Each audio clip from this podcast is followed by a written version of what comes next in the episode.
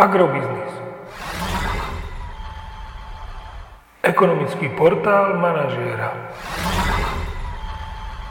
Prognóza cien agrokomodít pre 27. týždeň. Očakávané ceny plodín na burze Matif na konci 27. týždňa. Pšenica 312 až 340 eur za tonu, kukurica 270 až 290 eur za tonu, repka 605 až 680 eur za tonu.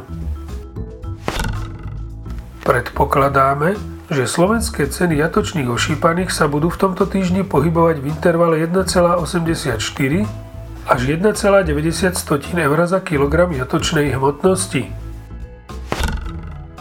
Agromagazín nemení svoj minulotýždňový odhad nákupných cien surového krávského mlieka na mesiace júl až september. Predpokladáme, že v tomto týždni klesnú ceny nafty a benzínu zhodne po 3 eurocenty za liter. Nafta by tak mala stáť 1,92 eur za liter a benzín Natural 95 by mohol stať 1,93 eur za liter. Podrobnejšie informácie nájdete v aktuálnej prognóze na portáli Agrobiznis.